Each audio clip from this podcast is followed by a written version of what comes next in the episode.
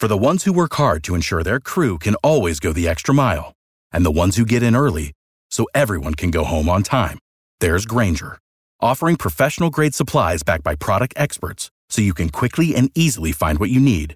Plus, you can count on access to a committed team ready to go the extra mile for you. Call, clickgranger.com, or just stop by. Grainger, for the ones who get it done.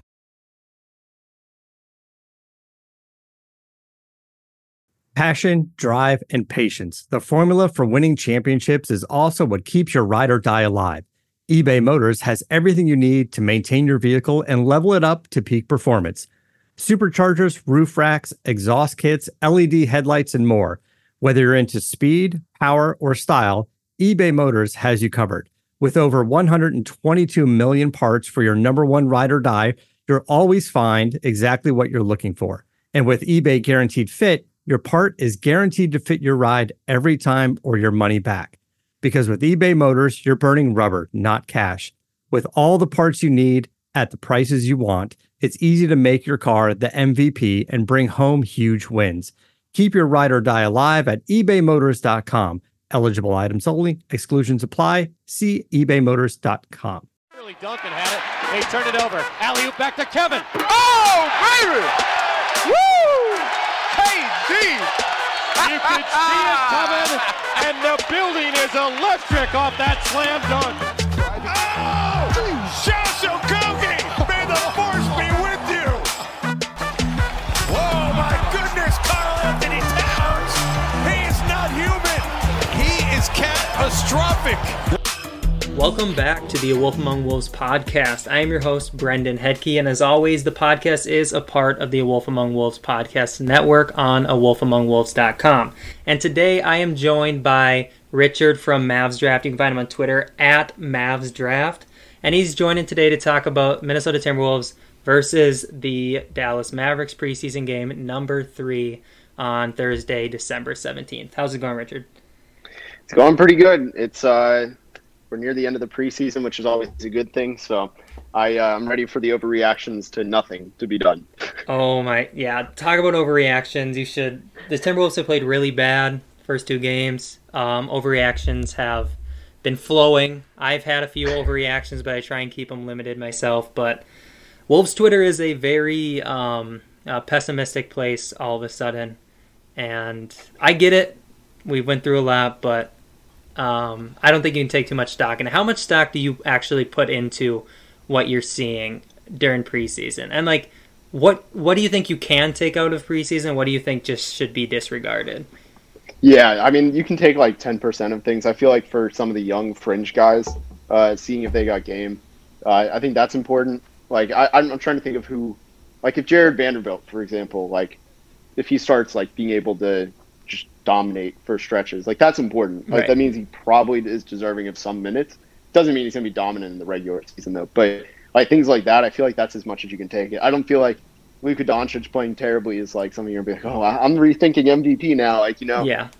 No, and I get that because like KAT hasn't looked great in the first two preseason games, and KAT's dealt with a lot outside of basketball stuff in general. But like, he shot like three for twelve the other night. Like, I'm not worried about Karl Anthony Towns' skill being there. I am a little worried about him as just a person and like getting through all the tragedy he's been through. But like, I know as a basketball player, he has the skill, and the skill didn't just vanish over the off season. Um, but for me, as I watch preseason games, one, I like to see just how some people work together, even if results aren't that great. Just like what kind of sets are being ran out there when certain people are sharing the floor. And then looking at young guys to see if they belong. But like, you see some young players, Anthony Edwards hasn't looked great in his first two preseason games either. And I've had people texting me saying we should have drafted Melo and just people just all over the place. And and I get it. And I actually did want Melo more than Edwards coming in the draft, anyways. Um, but I'm not mad about Edwards not looking good because Lamelo just had a game where he didn't score. But people see the flashy passes and they think he's all great, and then they see Edwards not playing well, and they think Edwards is going to be a bust. I mean, Anthony Edwards got drafted like less than a month ago, and he's already trying to play against NBA level competition. Um, Yep. So I think it's a little too hard to kind of judge really a lot of these young players, especially this year, because most seasons they would have much longer uh, training camp, not to mention summer league, and they would also have you know what like eight games of preseason basketball, and now they have three. So I, I don't take too much stock into it. Yeah, and I mean, dude, the summer league is probably the biggest thing, especially because, like I said, the young guys is what I think you take the most of from preseason. Um, I mean, yeah, a month turnaround. These guys are going to be rusty. I mean, think about it. They haven't played organized ball outside of like some low key pickup games. Um, it, it's you really can't draw a conclusion from this. This is such a weird draft class, anyways. Like, there's so many different things that you could point to. Um, the preseason is not the end all be all for most of these guys. You know, like it's cool to. There are some guys who it's obvious like they're going to be fine.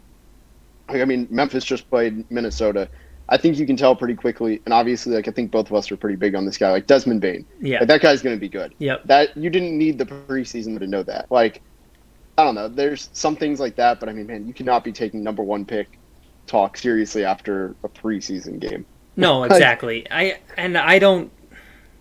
I get the concern because you know there was times where he just didn't look good out there, but I mean the kid's just turned 19 years old, and he has all the athleticism in the world and he's he's going to be a fine NBA player regardless, I think. But people are just taking too much stock. And I just I actually just finished writing a piece um, on Jarrett Culver's performance in the first two games because he's been really encouraging um, as a defender, and then he's shown some offense that we haven't seen really from him a lot, and it's been kind of encouraging. And I just tried to make sense of it, but in the piece I was talking about like what can you actually take from these preseason games and what can't you and I basically said like I'm not taking the shooting percentage for this game. Yep. I'm not taking any of that type of stat stuff.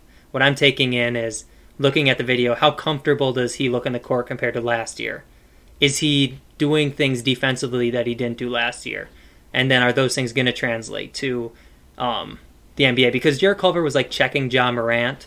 They had him playing point of attack defense on Ja, and yeah. there was just a number of plays where he Ja started driving and Culver was able to make ground back up and cut him off. And it was just really encouraging stuff that we didn't really see eh, from him as a defender last year. So I took that, and that's kind of what I focused on more than, oh, he shot two for five throughout the preseason from three. He's right. a 40% shooter. Like, no, he's probably not going to shoot 40%. Actually, I almost can guarantee he's not going to shoot 40% from three. Um, I, I, hope he does. I hope he proves me wrong there, but I highly, highly doubt it. So those are the type of things that I take from preseason games. Um, have you been able to watch any Timberwolves games or anything, or have you just, I mean, just these two preseason games? So funny enough, uh, I actually have watched more. I watched the Memphis games twice. I watched those more than I did the Dallas game. Uh, not entirely by design.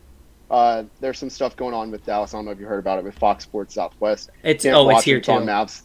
It's oh, okay. It's, it is everywhere. Like Sinclair's just so bad. So like a lot of Wolves fans, unless you have like DirecTV or um, yep. like Charter Spectrum, you can't watch the Wolves unless you find yep. it online somewhere. So it's pretty pretty tough for a lot of Wolves fans. A lot of people. Luckily, I'm able to watch them through uh, my college roommate's provider that we that I had when I had college in college. I still have the login and stuff, and I talked to him. He said I can still use it. So like, other than that, though, a lot of people are having trouble with it. So I we Wolves Nation your Mavs Nation, everybody kind of is in the same boat, I think. Yep. Yeah, it it sucks. Uh, so I didn't watch the first game. I watched bits and pieces of the second. Uh, I watched almost all of. Um, I watched almost all of the first one, and I watched just casually the yep. second game. So, like I said, I've seen uh, I've seen more probably more Wolves in Memphis than I have Dallas. Oh yeah. So did anything stand out to you as like an out? I know you're not just outsider watching just for bad. I'm sure you're like thinking about stuff while you're watching games. Just like regard, I can watch whatever game, and I'm always trying to like break things down. Did you? Did anything pop off the page, either good or bad, about what you saw from the Wolves during those games that you watched? So, I mean, I watched. Honestly, I watched more for Memphis. If I'm being 100 percent honest, and I'm that's totally fair. Yeah. And and obviously, like I was the Desmond Bane guy. So right. Like, but uh, I mean, KAT, you know, we talked. You talked about it earlier. Like, KAT doesn't look like he's going to drop off. Like, he's probably still going to flirt with 30 and 10. Uh, I noticed Culver did look a lot smoother. That was pretty Mhm. noticeable.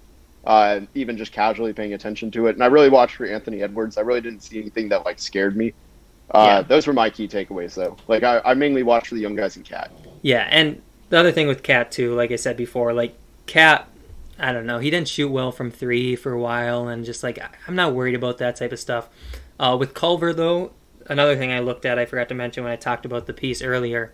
Um, his stroke looks better, less of a hitch and everything, so I think that really Yep. helps him. Maybe not bodes well for him being a good shooter, but like he shot 29.9% from three last year. Maybe he's going to be 33 or 34% this year, which is like much more respectable numbers. Oh yeah, and yeah. And that. I'm sorry. and I think the confidence thing was something that got to him, not from not just from three, but from like making the right decisions, shooting free throws too. He shot like forty something percent from free throw line last year, um, which I think was a lot more mental than it was like physical. So if he's a little more confident, maybe he's up to seventy percent or something this year, which would make him a lot more playable because there was times he wasn't very playable last year. But those are just some encouraging things I saw with him. Um, to kind of focus back on Anthony Edwards, because you mentioned that you didn't see anything that scared you from him. I didn't necessarily see anything that scared me from him either. And it seems like a lot of Wolves fans made it seem like you should be scared because he's not good or something. Especially in the first game. He looked a lot better in the second game, but the first game, he did a lot of standing around. But my argument to that is he's just a rookie. Like he looked like a rookie out there. He looked like you you could see him processing everything. All the plays, everything was being processed by him, which is what kind of what you want. Don't you want him thinking about what he's supposed to be doing on the court rather than just going balls to the walls and just doing whatever he wants out there? I I think he's a lot smarter than people let on, and I think he was just processing because it was his first time on an NBA court against, you know, Ja Morant. Like, it's going to be tough. Yeah, it's not easy, and and I mean, like I said, I watched a lot for Desmond Bane, and my favorite thing about him at TCU was just how much he moved to get to his spots. And even then, I, I was like, dude, why why are you not moving? It's Right. a rookie thing. It's a chemistry thing. They it's very obvious these rookies don't have chemistry, and that's a big part of why the short gap hurts a lot of them. I think uh, it's just it's so noticeable that they miss him wide open in the corners, things like that. I don't, I really don't think you can take too much stock into seeing Anthony Edwards like not moving a lot off ball, um, especially because like he didn't blow me away, obviously, but like I feel like that's not an issue. Like it'd be, I'd be like a cool thumbs up if he blew me away. Right. Uh, that would be my reaction. But like if he if he showed like major flags, that's way more concerning to me. That's something that like pops out more. you know? Right, yeah. And I think one of my rules of thumb is just like looking at people in preseason, especially, you know, first and second year guys, is like I think you can take more stock in if they look good than you can and if they look bad. Like if he came out Yep. and he just dropped like 25, I'd be like, "All right, this kid is going to be good in the NBA." But he goes out and scores 5 and I'm not like, "Okay, this kid's going to suck in the NBA." Like yeah, he's probably not going to be a 25 point per game scorer if he scores 25 in the preseason but it kind of just shows you that like he belongs there. But like a five point outing isn't showing me that he doesn't belong in the league. So that's kind of my big takeaway from that. Um, I want to switch over to talk about the Mavs a little bit. Um, so obviously the Dallas Mavericks have a couple really nice young rookies that I really like coming out of the draft, and I was kind of excited to see that they landed in Dallas. Um, Tyrell Terry being one, Tyler Bey being one, Josh Green. Um, have have those guys played? I haven't watched any of the Mavs. Have those guys played? And if they have, how have they looked? Yeah, so Tyrell Terry hasn't really done much. He's been kind of him and Tyler Bey really just haven't seen the court much. Um, but Josh Green has come in. He I think I want to say it was the second game where he played with almost all the starters. Uh, so I think he came in for Josh Richardson. So it was like with him, Luka, uh, Powell, and Finney Smith, and uh, I'm blanking on who the other one is, I, and I'm hating myself for it. But Tim Hardaway. he yes tim hardaway thank you and he looked really good i mean the defense defense is 100% there because he was a try hard on defense Right.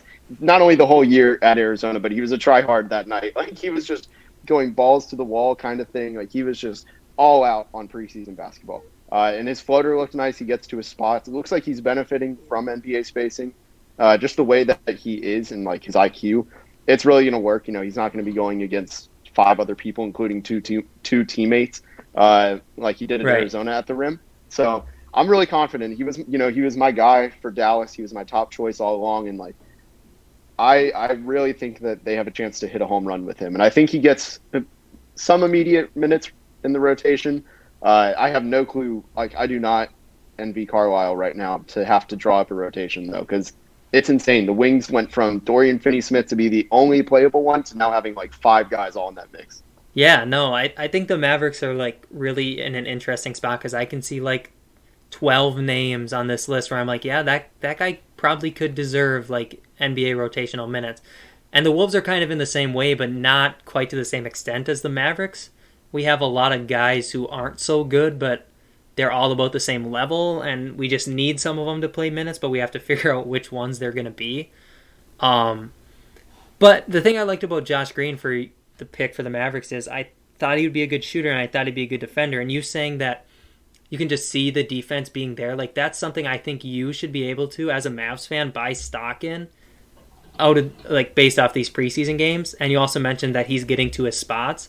I think that's something that Mavs fans can be really happy about is just that he gets to that spot. Maybe he's not knocking the shot down yet, but he knows how to effectively get there and get to that shot, which is something that a lot of rookies don't know how to do. And I think with Anthony Edwards, he's still figuring out how does he play when he's on the court with D'Angelo Russell and Karl Anthony Towns, two high profile scorers, not to mention if he shares the court with Malik Beasley. That's three guys that probably average at least like 16 points a game. Yep. So where does he get a shot? So someone like Josh Green coming into the league, playing next to Luka Doncic, one of the most prolific scorers in the NBA, if he's already finding the correct places to get a shot, like that's something Mavericks fans should really be encouraged by. And if he was playing bad, I don't think to be discouraged by that. But if he's already playing that good, then I think you got a good one there. Right, right, and I hope it translates to the regular season too. Yeah, and I and I, and it probably will. You know, at least like I said, getting to where he um, wants to be. But I don't think it's like a foregone conclusion that he's going to be great or anything. But it's just like all of that stuff really bodes well for him being a solid um, player at some point in his career. Might not be right away, but at some point he should be solid. But other than that, is there any other rookies that you're like, or any like matchups you're excited to see tomorrow? I guess most people listening probably listen to this the same day as the game, but uh, for us, it- it'll be tomorrow night. What are you ex- like looking for? Is there any matchups that you're excited to see? Honestly, I mean, one of them, James Johnson coming home. Uh, no, I'm just kidding. But Uh, no, I- I as much as I mean, I'm I'm really happy with the Wolves making. Obviously, we sent James Johnson to the Thunder before whatever. How what I don't even know how he ended up in Dallas. Um, but I I'm happy with the Rubio trade, but I'm gonna miss James Johnson for sure. You guys, he's a heck of a locker room guy, and he's just a cool dude. Just look, wait for like the best pre-game outfits you've ever seen in your entire life. like just the best. And he's just super cool from what I've heard. People that have been around him. Um, but yeah, what were you saying? What are you um, uh, what are you looking forward to? Yeah, so against uh, Milwaukee, anytime they put Dwight Powell in the post, it was game over for Dallas. So I'm really interested to see how they guard KAT um, because years past, I know uh, they put Dorian Finney-Smith on him until he got like five to ten feet away, and it worked.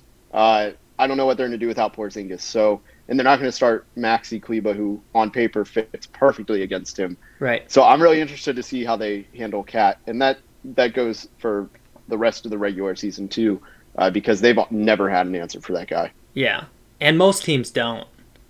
Most Yeah, I teams, mean- I mean, to be fair, most teams don't. But it, um, but like Dwight Powell's not a big dude, from my understanding. Right? Like he's not a good defender either. See, No, and then on on the offensive side of ball, Dwight Powell's solid, but like I'm interested to see how KAT does against someone like that because we saw him go up against Jonas Valanciunas, and like Valanciunas is just a big dude, like he's one of the biggest dudes in the league, so he was just able to power like like just overpower KAT, and I actually think KAT was pretty solid defensively for the most part. He was in the right spots. Um, my thing was with KAT is just if he has to make a decision between two people, it usually doesn't work out well because he just has to process that, and he's not the quickest to react.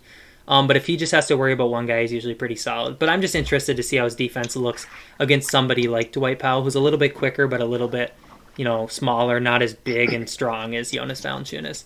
Um, but one matchup I'm really interested to see is who guards Luka Doncic for the Timberwolves. I'm guessing it'll be they'll put Okogie on him, and if he's out there when Culver's out there, I want to see Jarrett Culver on him just to see how Culver looks against somebody that's because like Luka Doncic is one of the best scorers in the league, and he's a totally different style player than Ja Morant, who Cul- Culver guarded some against Memphis. Luka's not like top end speed like Morant, but he's one of the craftiest players in the league. So I want to see, and he's bigger than Morant. He has more size. He's stronger, I would say. Um, so I just want to see how people like Culver would match up against someone like Luka, and then also like, um, I want to see like Josh Richardson try and guard up on like Anthony Edwards and see if Edwards is able to do anything against him because Richardson's a really solid defender um, from my understanding, from the I, spe- I especially remember him playing for Miami and just being solid defensively, and just seeing if Edwards can do something against that. Um, but it'll be an inter- there'll be interesting matchups all over the floor there. I think. Yeah, and I I think uh, Josh Richardson has been phenomenal on defense. Mavs fans already are enamored with him. They're already calling for an extension. And that's something uh, the so, Mavericks have needed like for a long time is like some yeah. defense around Luka. So like that's a good pickup for them to have. So Luka doesn't have to guard. Not that like, I mean, D'Angelo Russell's not playing because he's out, but if Luka had to guard like D'Angelo Russell, it'd be the same thing as D'Angelo Russell probably trying to guard Luka. I mean, not quite as bad because because I think Luka's a little bit better defensively than D'Angelo Russell and better offensively, but it's same caliber, like pretty much just getting whatever they want on the court.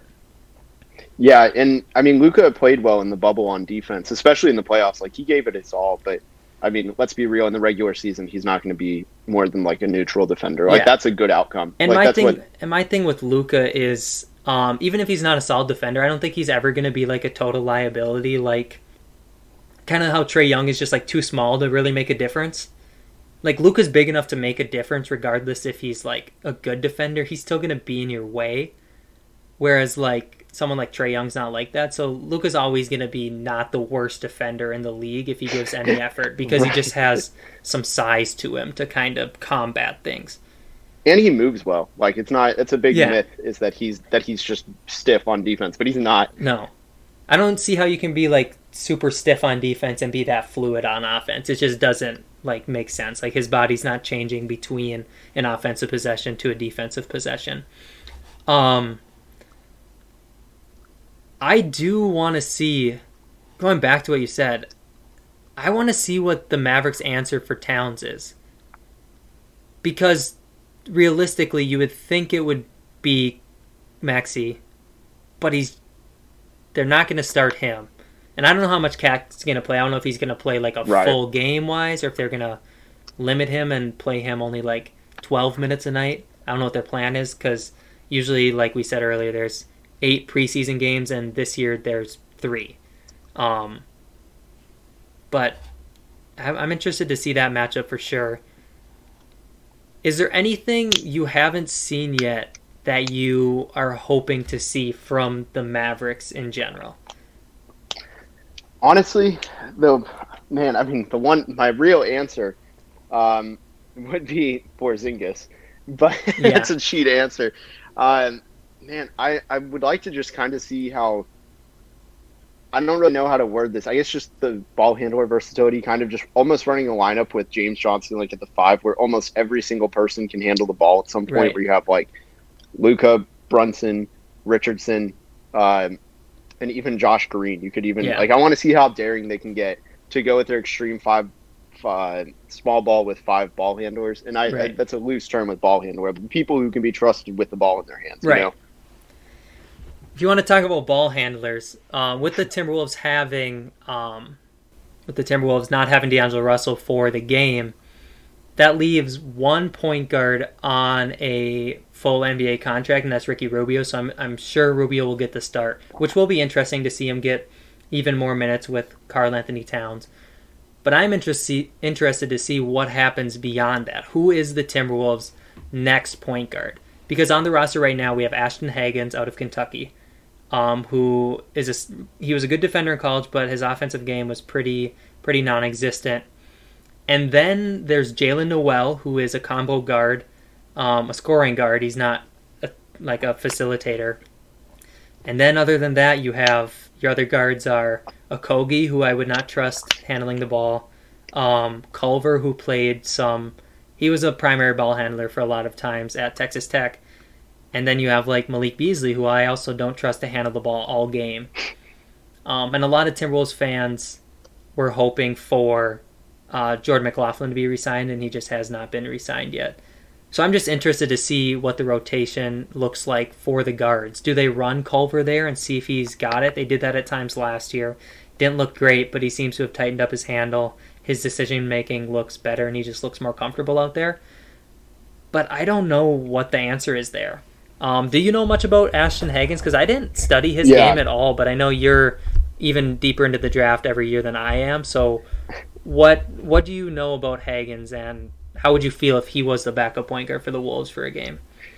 Uh, probably not too confident. On defense, he's a little bit overrated. You know, he's pesky. Uh, loves going for turnovers, but that's about as much as he does on defense. He's not like a point of action defender. Right. You know, like he can't. He's not going to guard you all the way to the drive on the drive. Uh, offensively, the shot I have no confidence in. Really good slasher and facilitator, but um, why why is Jordan McLaughlin not signing? I loved him out of USC. I was all in on that guy, and I'm like, how is this guy not getting attention? And I, I was too scared to rank him above like 70. But he was good too last year. Like, what am I, what are we missing?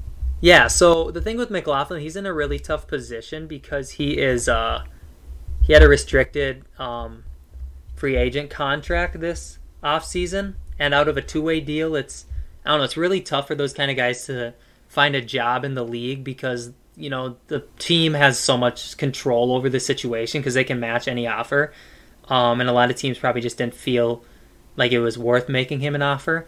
So I think they're kind of at a standstill where I think the Wolves would like to have him on a back in a two way just because even with the two way rules this year, um, because I don't think they're limited to forty five or yep. maybe they're limited, they're limited but, but it's like practices flexible. don't practices don't count and stuff like that. And that was the thing last year he never practiced with the team because he used all of his days were going to games, and Wolves fans were worried because he was only he was our only other point guard on the roster uh, towards the end of the season, and his 45 days were almost up. So before COVID took down the league, we thought McLaughlin might see his contract converted to a full NBA contract before the year was over. Right. But that never happened because COVID happened.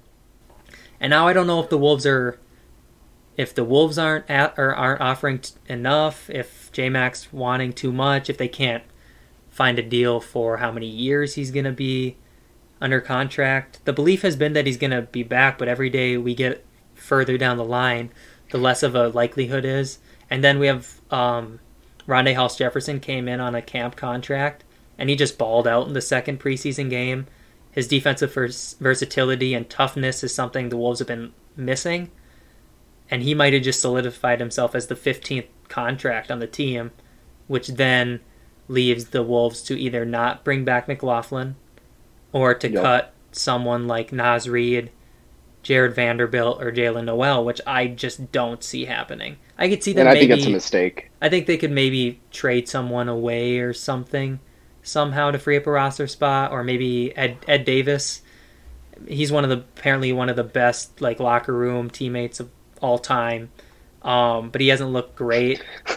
And I don't know, maybe you could find a trade for him or you just cut your losses with him. But he's an interest. You haven't seen enough of him to make that decision either. So I don't know. But the Jordan McLaughlin situation super sticky. Um, he was one of my favorite guys last year. Um, I interviewed him back when I was writing at a wow. different website. It was su- he's just super cool guy, um, and everybody seems to love him and he actually played really well last year when he I mean he had to start for a while because of of injuries and then after the trade deadline um, the Timberwolves obviously traded away Jeff Teague before the deadline, and then Shabazz Napier at the deadline, and we were left with Russell and McLaughlin, and that was that was all the team had.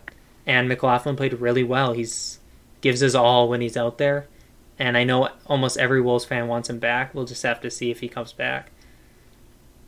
Yeah, and I mean, point guard seems to be a pretty big hole. Like even with all the guards, uh, like you said, it's just it's hard not having a full time distributor too. Like I don't, right? I don't know. It's it's hard. Like it, at some point, it's overrated to have like so many, but it's also like you you do need someone to like handle it. Especially, I mean, I've I've watched a lot of Phoenix. They were a prime example too. Yep. Uh, for the years, I mean, I couldn't even tell you who their point guards were, but it was like Tyler Ulis was their backup. Uh, just all these guys that just should not be backup NBA point Right. guards, and it can derail a lot of your progress everywhere else. Like Well, and just so especially in a in a season like this where you could have guys being injured because the off season's been so weird and training camp was so short, or COVID issues pop up and all of a sudden Yep. D'Angelo Russell has COVID and now Ricky Rubio has to be your starting point guard. Then who is your backup point guard? Do you run with Noel and Culver and just let them split it?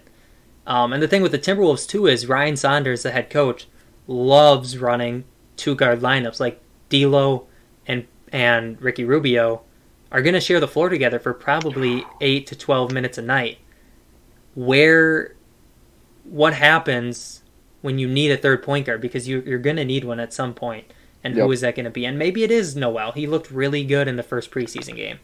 Um, and maybe they trust him and Culver enough, and then they'll just run the offense through, you know, Karl Anthony Towns. Maybe Anthony Edwards can run some, because he handled the ball a lot uh, for Georgia too.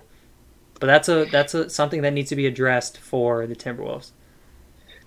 Yeah, and I I mean I wouldn't trust Edwards with it, but I I'm glad you brought up Noel because I really liked him. He was someone who stood out. Like he got to the basket at ease, and I liked him at Washington. Um, thought he was kind of the boomer bust, not like in a high ceiling, high high Right. risk, but like he's either going to be a bench player who sticks around for a little bit, or he's out of the league by his second year. Yeah, You know, and I, I think he's closer to the former. Um, I, I really do like his slashing ability, and if he can be a reliable shooter, like I don't see why he can't stay on the team and stay around. Because like like you said, a lot of those young guys they have talent. It's just kind of how long can you wait, you know? yeah. And I think being the backup point or the third string point guard might be his way to see the floor with the number of, with you know Culver, Okogie, Edwards, and Beasley. Like that might be Noel's way to see the floor. Um, thing with Noel was he came up and played some games last season, and I mean just like basically scrub minutes, but he just never looked good at the NBA level. But he was dominant in the G League when he was playing for the Iowa Wolves, and I think he kind of got this reputation where he was just like a catch and shoot guy. That's what people thought he was. Um, and one of the Timberwolves reporters asked him about that uh, after his first preseason game this year. And he just basically said, like, I don't know where that came from. I've, I've always been a guy, like a ball handler, a secondary ball handler. Um, and he's not a catch and shoot guy. Like, he likes to attack the rim. And he's somebody that interests me, and I hope it works out for him because he was the Pac 12 player of the year a couple years ago and hopefully he can, you know, get some minutes if he needs, if especially if the Timberwolves need him and he can play well in that role. Um, but looking at the Mavericks, I know this guy hasn't played much, but he was somebody that I liked, and I hope the Timberwolves uh, picked up with their second round pick before the draft happens and all the trades and everything. But Tyler Bey, have you seen much out of Bey? Because he was somebody that I liked before the draft, and Yeah, um, I was a big fan as well. I loved. I mean, the defense was just insane. Um, hasn't really played much. He's kind of been like he plays the last five minutes. He plays the pure garbage time. So it's really hard to say. It seems like they're not going to be playing him much at least right away. But uh, kind of seeing, I feel like his game could be similar to like Alfarouq Aminu when it's at his best. Um, I and the Mavs had their run with Alfarouq Aminu. It took him a while to get acclimated into the system, but when he got there, like Carlisle knew how to use him so well. And like you said, with the two way, um, I guess just lack of limitations, it's real easy to draw up a scenario where he gets rotation minutes when they need just extra defenders, which Right. obviously like was the biggest push this year was defense, defense, defense. Um, I, I really do think that they have confidence in him to be able to step in as a specialist when needed. Uh, honestly, against Minnesota would be a good matchup. Like when you get, like I said with Dorian Finney-Smith like in the regular season last year. I remember them having uh, they would guard him or he would guard KAT, you know, five to fifteen feet out and everything. Um, you could do the same for Tyler Bey. So like I don't see why they wouldn't put him in if he's available. So I I, I love the upside, but he hasn't shown anything yet. Yeah. What's your expectation for uh, Thursday night's game? Do you see the Mavericks running it like a regular season game with that type of rotation, or do you think they're trying to see more run with um, more of the younger guys who just see maybe they have some roster decisions to make or something. What do you what do you expect to see out of Rick Carlisle's squad? Yeah, so they should be good on the on the rotate or I'm sorry on the roster because they cut JJ Barea. Um, but I think that you're going to see them play for a legit three quarters is what I would guess. I don't think they're going to go the opposite way and just rest. Um, but I, I think you're going to see for three quarters they play like real rotations and everything. And then fourth quarter, they'll start changing it up, putting experimenting with like the 11th, 12th, 13th, uh, and so on, guys. That's kind of my expectation. Um, it's just that they'll treat it close to a real game.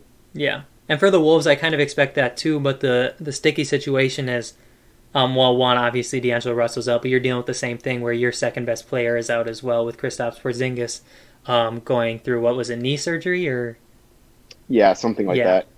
that. Um, but other than that, I'm just interested to see if they do run it more like a real game, who plays next to Karl-Anthony Towns? Because there's a ton of options on the Wolves that are all like not that good, but they're like the best options we have.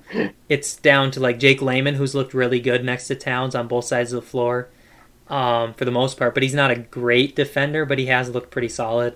Then you have someone like Rondae Hollis Jefferson, who is just a dog defensively, he's super versatile, and he would help out KAT a lot but he doesn't fit the system because he can't knock down a three. He's just career like 20% three point shooter.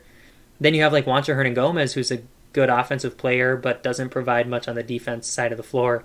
And he just looked really bad in the first preseason game, which again, it's preseason. Yeah. He just he joined the team even late because he was over he was filming a movie somewhere overseas with Adam Sandler. What? Yeah, Juancho Hernangomez is a movie star.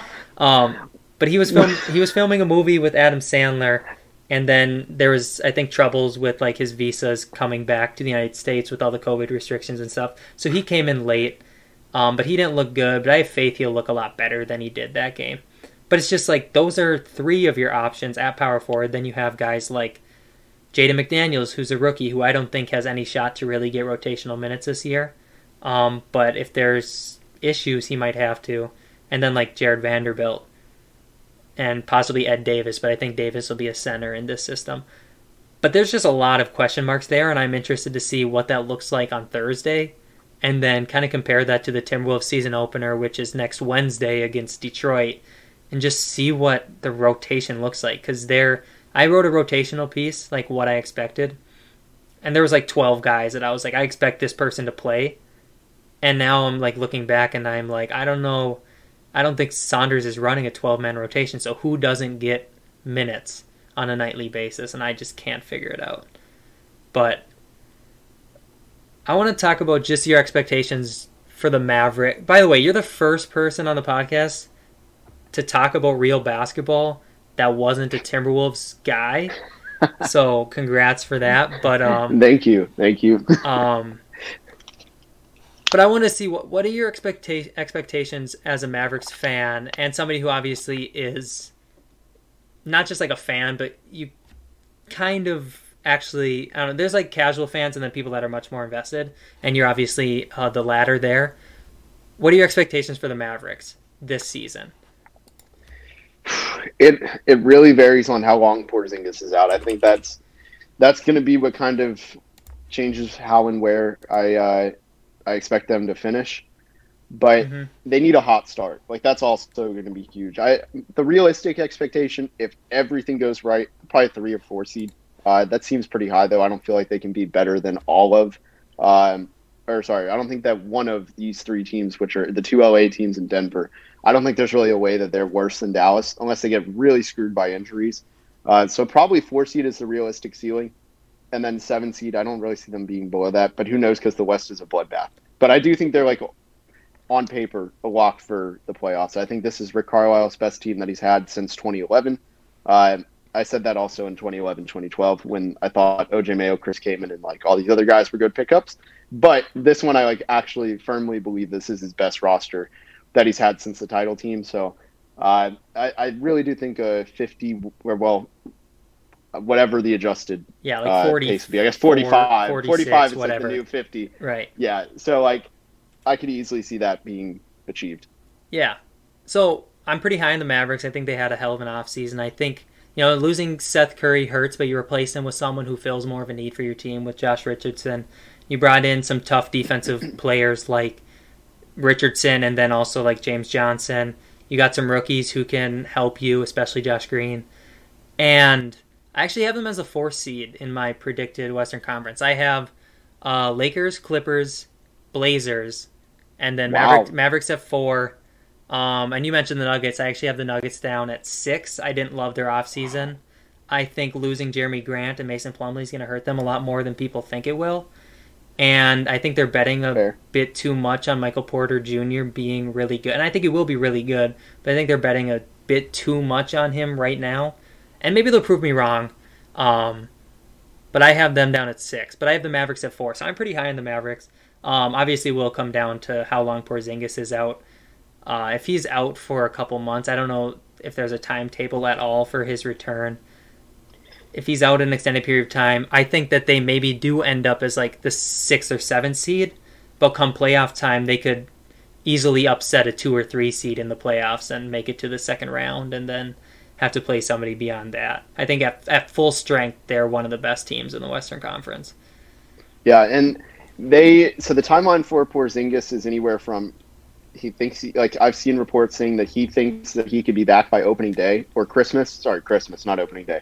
Um, which is I'm not even sure how I'd feel about that. It feels rushed. I've also seen you know potentially MLK Day, so it's pretty wide. Um, I like what you said though about Seth. Like losing Seth hurt, but and maybe this is too simplistic. When you look at he went missing a lot, especially in the bubble.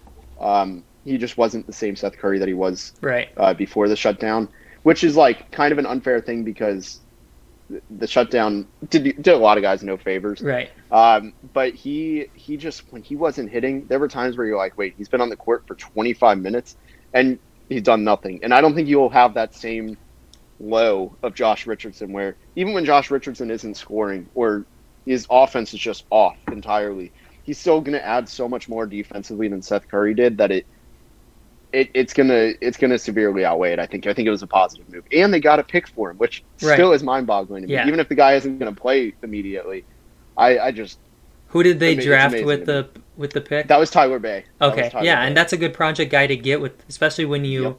I would say, but I mean for Philly it makes sense to swap the players. I don't know if the pick makes sense, but I think Curry fits them better, and I think Richardson fits the Mavs better.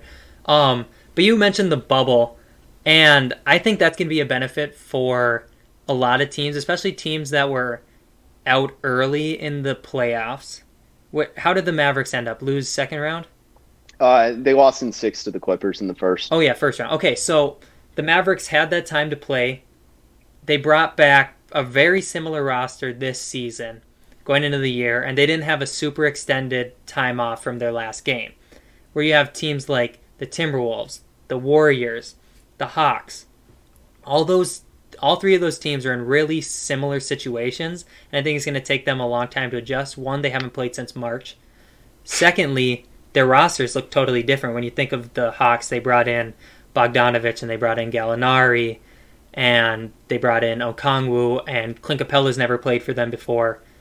Those are four of your rotational pieces who have just never played together or played with your star player in Trae Young. And it's just going to be interesting to see how that works out. Then you look at the Warriors. Steph hasn't really played in a long time. Um, Oubre, Oubre's brand new. Wiggins hasn't played in nine months, and he was new to that system. And then you have Wiseman, who's probably going to be your starting center, who's a rookie. And then you look at the Timberwolves, and D'Lo and KAT played one game together. Uh, Malik and Malik Beasley and Juancho Hernangomez played two games with KAT. Rubio hasn't played with KAT since 2016 or 17, and then Edwards is brand new.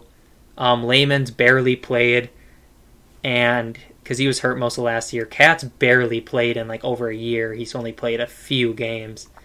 It's just all over the board, and those teams are to take longer to adjust and get back, knock the rust off. Where teams that were in the bubble, I think, have a little bit of an advantage. Maybe Miami and LA have a little disadvantage compared to some of the other bubble teams because it hasn't been long enough for them. But those teams like the Mavericks who were out in the first round, they've had like a normal length off season. Yep. I mean, grant they had the break from March until the season started back up, but from the time the playoffs ended for them till now, it's probably relatively close to a normal normal off season. Um, but I just went through the Timberwolves whole spiel about why they're gonna probably be slow to start the year. As an outside person who is obviously not like a primary Timberwolves fan, what are the what does the Timberwolves look like to you as a franchise, as a team for this season? What do you see from them? Yeah, so I mean, I think uh, I think they're not a playoff team, unfortunately. Um, I think KAT plays out of his mind.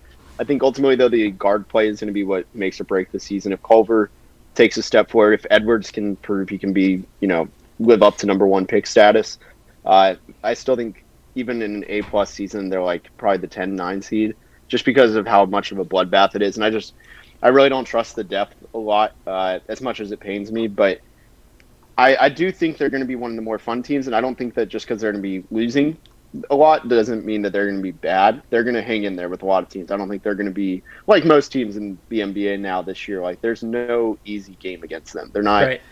You know, there's no like major flaw. I don't think that that you're like, all right, just attack them here and we win. Um, I mean, if everybody's healthy, I think there's a legit chance though that they could, if everything goes right, like maybe they could sneak into the play-in game. But I feel like that's very optimistic.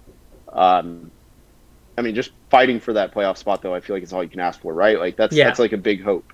Yep, and I'm kind of in the same boat. I don't necessarily think. I think if everything fell right, they they could maybe get into like the A seed, um, or be in the play-in games. I am currently projected to be the 11th seed.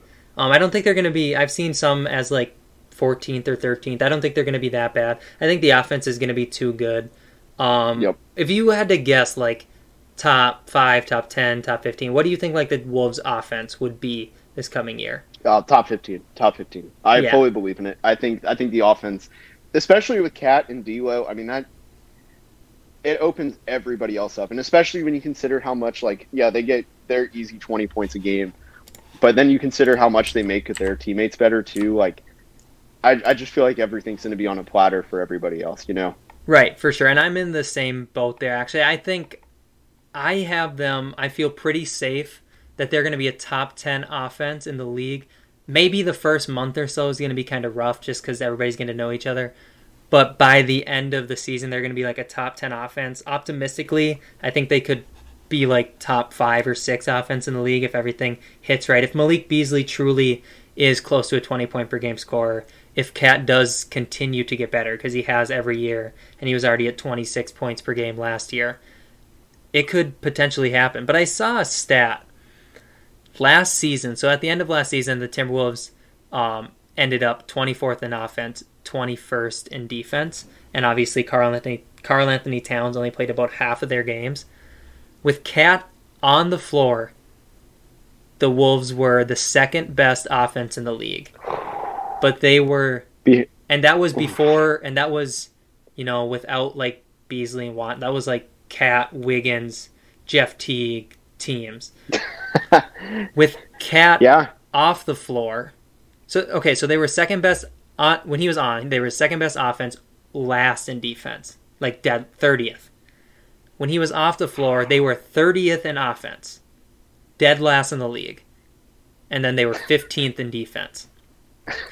See, I, I feel like KAT is a team like whatever you put around him, that's what his defense is going to be. Like if you put bad defenders next to him, and obviously like Culver and Okogie are good defenders, but they can only do so much. Like, correct me if I'm wrong, but it's always kind of been about who you put next to him. No, like Yeah, my thing with KAT is like put somebody next to KAT that doesn't make deci- doesn't make mistakes of their own, so KAT doesn't have to make mistakes covering up that person's mistakes. If KAT, for the most part, only has to worry about his guy. He's actually a good rim protector.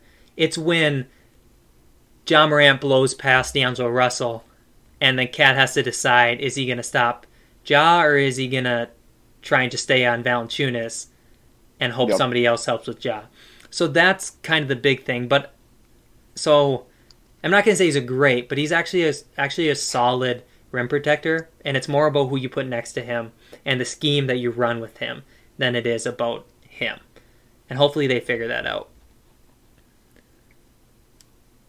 What who would be your X factor for the Mavericks? Like the guy that could make or break the team. And not like Luka Doncic, but because obviously if he's gone if he's out, it's going to they're going to suffer. But who would be your X factor for the team?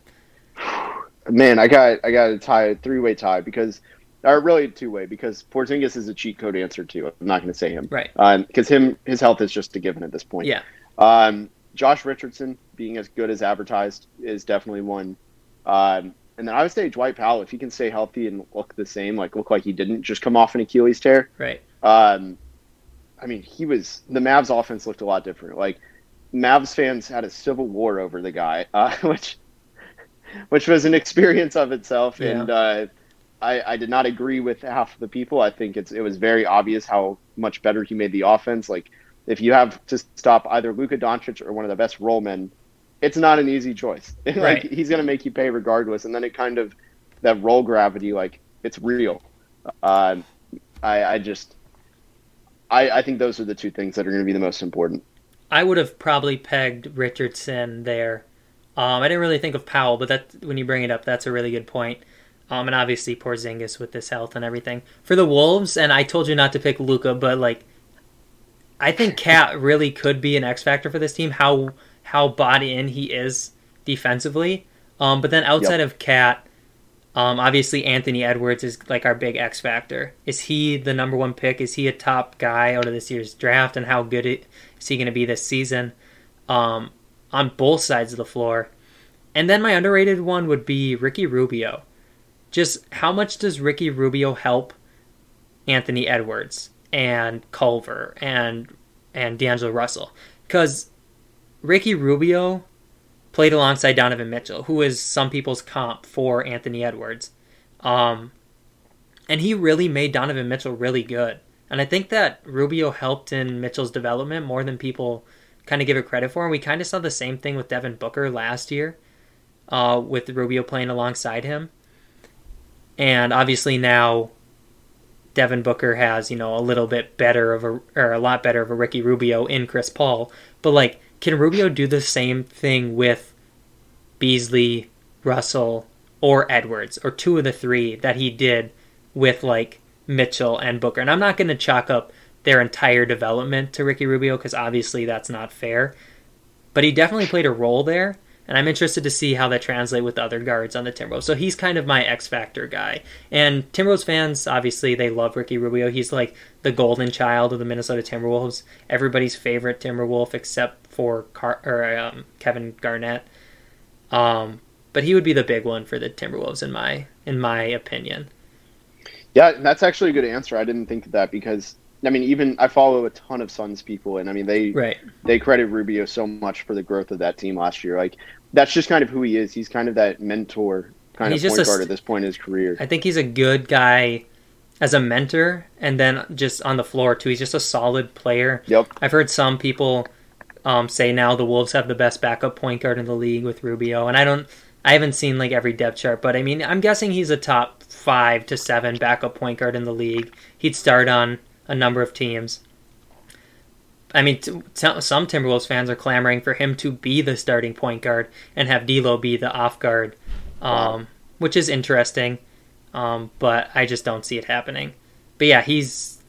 I've seen a lot of a lot of uh, Suns fans say the same thing that Ru- that Rubio was really um, impactful for Devin Booker and just that whole team last year. So I'm in, I'm interested to see what it looks like for the Timberwolves this season. Dang it! Now you got me thinking on the best backup point guard. He he might be if he's not starting. Yeah, I think I think it actually is him.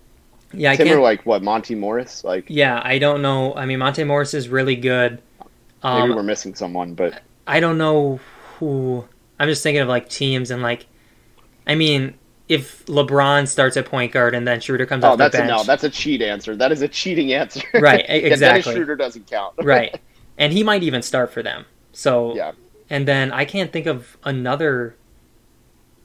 I can't, unless like Lonzo Ball comes off the bench for Bledsoe, maybe, or Bledsoe comes off for Lonzo, one of the Yeah, two. That would be pretty comparable, I would say. But for the most part, you know, Rubio's probably a top three to five backup point guard in the league. Um, and he'll play pretty much starter minutes, and I'm sure he'll be on the closing lineup for the team. So, backup point guard, sure, but definitely not only a 20 minute per night guy. Um, but that's pretty much all I had, unless you have anything else you want to talk about for the matchup um, Thursday. Hopefully, you can find a way to watch it because hopefully Yeah, I'll, I'll Fox, figure it out. Fox Sports figures everything out. But yeah, now we're in the same situation up here, so a lot of people, a lot of people are kind of the same way. Who do the Mavericks open the season against, and what day is that? Uh, Phoenix on the 22nd, I believe. Twenty second. So they're on opening night against Phoenix. Yep. So that'll be I, I think so. Don't quote. Now I gotta double check. I'm doubting That'll myself, be- but I'm pretty sure they get that and the Christmas game.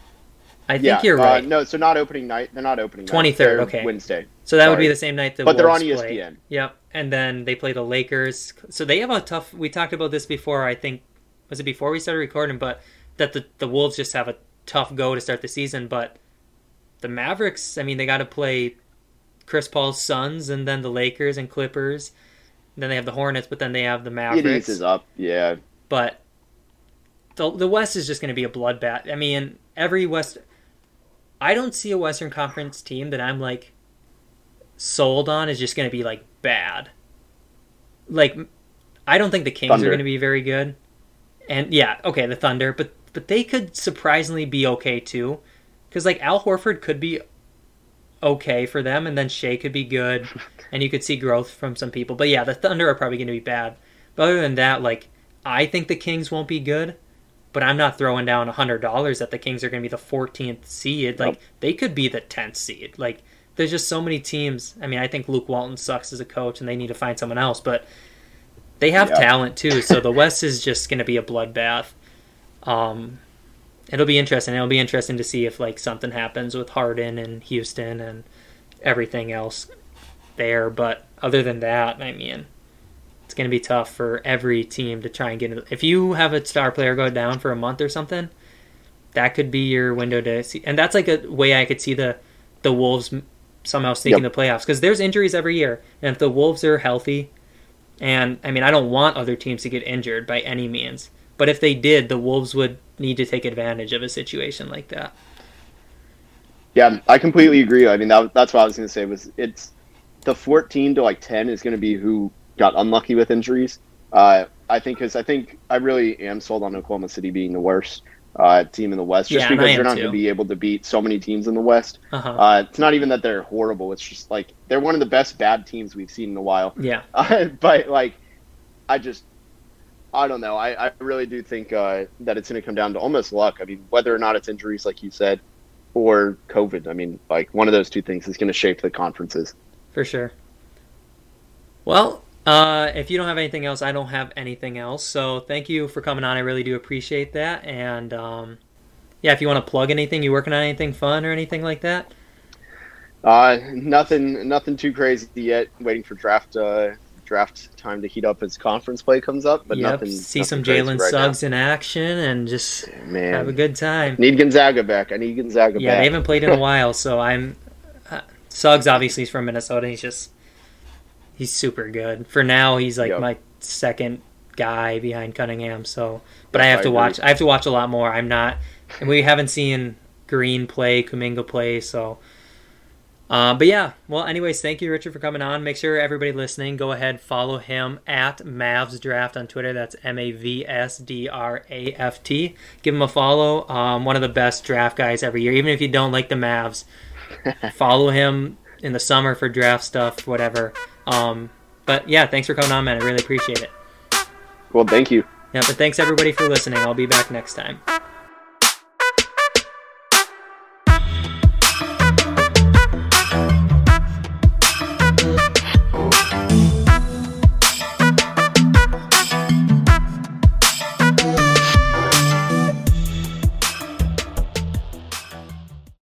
For the ones who work hard to ensure their crew can always go the extra mile, and the ones who get in early so everyone can go home on time, there's Grainger, offering professional grade supplies backed by product experts so you can quickly and easily find what you need.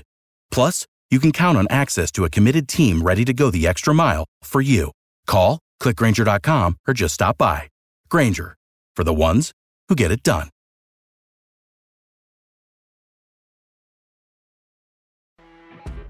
You know, when you're listening to a true crime story that has an unbelievable plot twist that makes you stop in your tracks? That's what our podcast, People Are the Worst, brings you with each episode. I'm Rachel. And I'm Rebecca. We're identical twins who love true crime cases that make you say, didn't see that coming, and we hate the people responsible for them. Listen to People Are the Worst now on Apple, Spotify, or wherever you get your podcasts.